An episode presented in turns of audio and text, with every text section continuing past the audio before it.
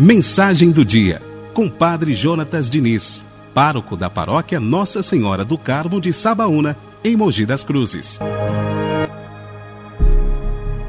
1 de julho de 2020, Santo Arão.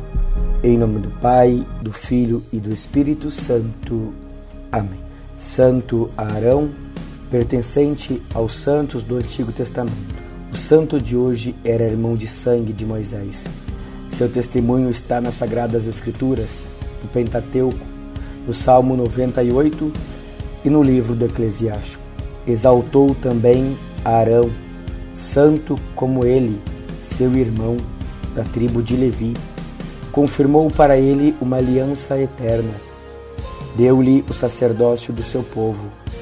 Encheu-o de felicidade e de glória Moisés consagrou-lhe as mãos e ungiu com óleo santo.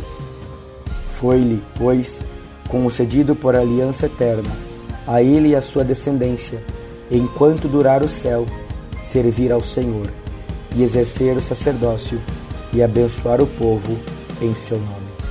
Arão é exemplo de fidelidade e de sim a Deus. Por isso, com fé e confiança, nós rezamos. Santo Arão, rogai por nós. Você ouviu a mensagem do Padre Jonatas Diniz, pároco da paróquia Nossa Senhora do Carmo de Sabaúna, em Mogi das Cruzes.